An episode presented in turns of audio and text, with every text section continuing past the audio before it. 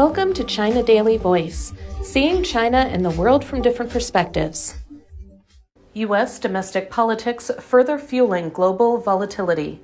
After the European Union approved a four year, 50 billion euro, $53.86 billion aid package to Ukraine last week, it was widely regarded as only being a matter of time before the U.S. Congress would give the nod to the new military aid that the Joe Biden administration has long demanded for U.S. proxies and allies on various fronts.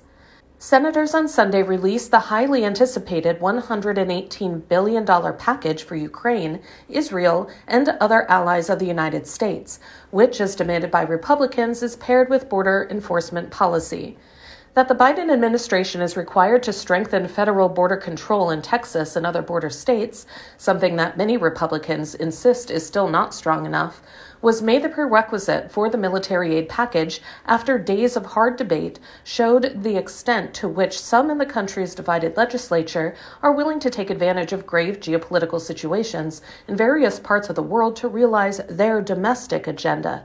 The aforementioned proposal to make border control a condition for the approval of the military aid package quickly ran into a wall of opposition from top House Republicans, including Speaker Mike Johnson. The Senate was expected this week to hold a key test vote on the legislation, but within hours of the text being released, Johnson said on social media that it would be dead on arrival if it reaches the House.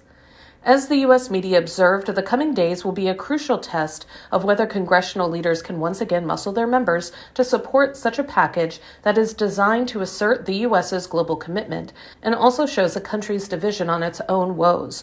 Only by leveraging bipartisan consensus on geopolitics can the two parties seek to accomplish their interest exchanges. Thus, the worry of some is reasonable that the partisan strife in the country which will only markedly intensify with the unfolding of the presidential election, will add more uncertainties to the solution of international geopolitical problems, including rising tensions. The quadrennial political show of the U.S. will overlap with the key stages for development of the Russian Ukraine conflict and the Middle East crisis. Both crises have come to a critical juncture with more parties, such as Islamic State, seeking to take advantage of the conflicts after realizing the U.S. is now preoccupied with its pre election tussling. With Washington still resorting to force to assert itself, it is in danger of being played if it continues to divide its focus in this way. This will only propel the global turbulence to an even more acutely dangerous pitch.